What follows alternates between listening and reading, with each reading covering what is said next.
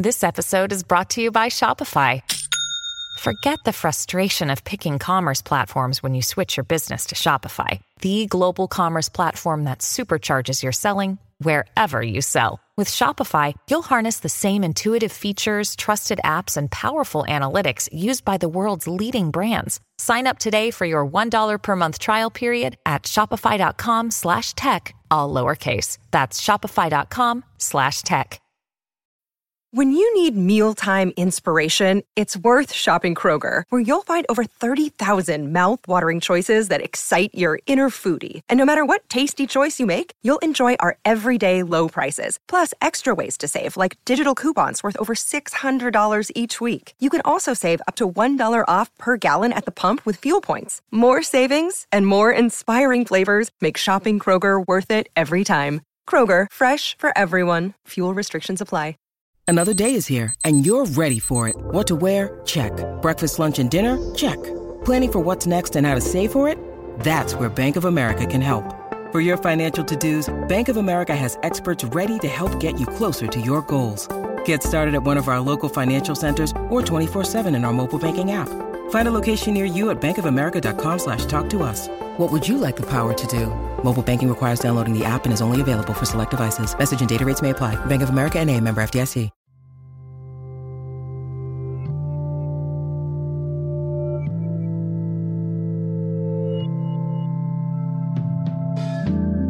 Plato in the in the Timaeus says that the world, the universe, is an organism, and that the demiurge created it. And of course, the demiurge he identifies with the form of the good.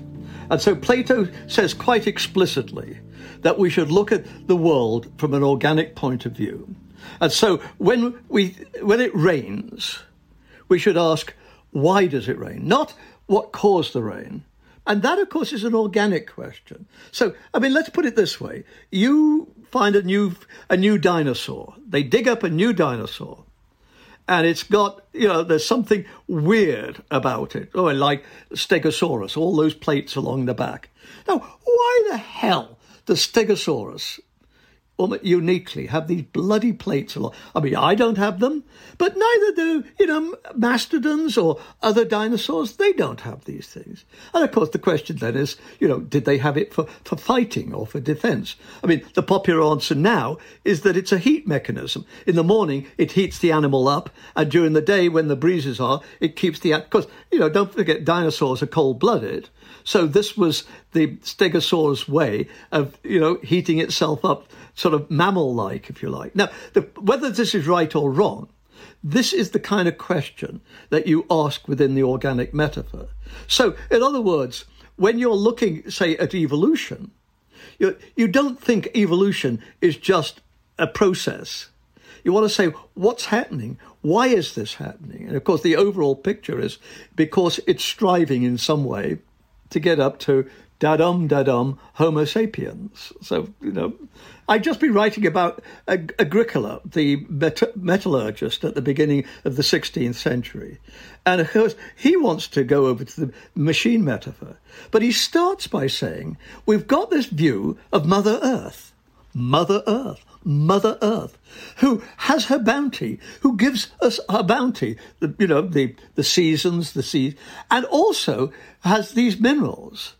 But we've got to be very careful taking them. He says, in order to live properly, we need those minerals. With those minerals, we can meta- make a better quality uh, for a sense of life. Don't forget, we're just at the beginning, not the Industrial Revolution, but we're just at the beginning where machines are about to take nigh a quantum leap of sophistication.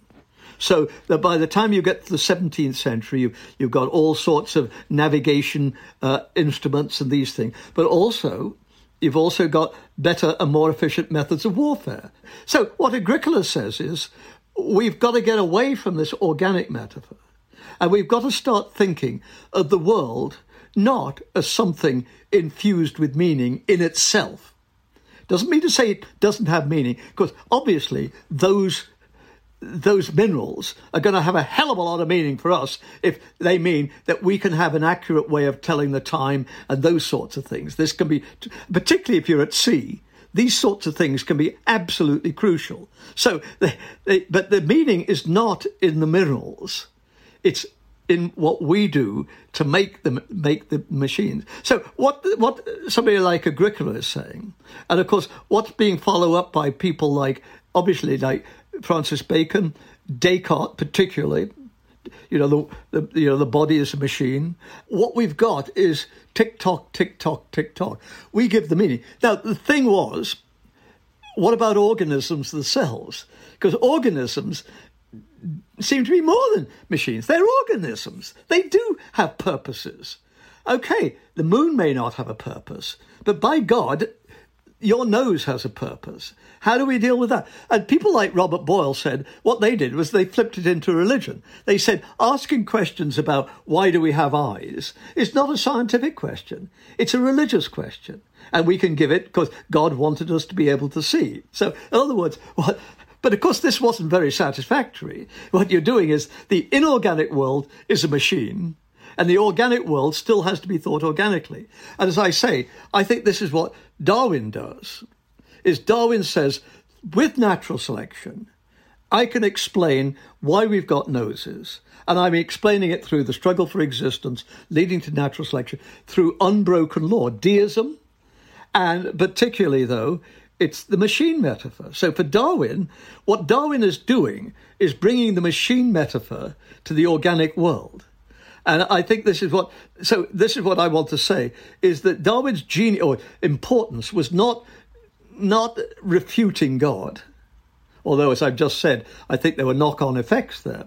But what Darwin is important is completing the scientific revolution, making it possible to move from the organic metaphor to the machine metaphor. However, because this is where these things are always more interesting, there was a group like, let's say, like the Amish. The Amish turned their back on modern society. And they managed to survive very well, as you pointed out, like, like the Mormons. Community, community, community. And our, somebody who's an Amish is going to say, yes, you've got all these things, but we have community. We, we, and we value community more than being able to drive a car. For us, community is where it's at. That's what really mattered. And I think what you had at the beginning of the 19th century was the organicists, people like Goethe, as I said, Schelling, and of course, poets, you know, people like Wordsworth. Uh, they said, no, we don't see the world as cold, unmeaning, all of these things. We see the world as throbbing with life. You know, there's a force which moves through things. I see the world like a clock that nobody's going to look at the time, but just keeps going on tick tock, tick tock, tick tock without meaning. Now, in other words, I don't mean it doesn't have meaning, but the meaning has to come from me and put into the world, as opposed to the world giving meaning to me and dictating what I should do. So, in other words, I think these people are finding meaning in the world as opposed to somebody like me who wants to say, I put the meaning into the world.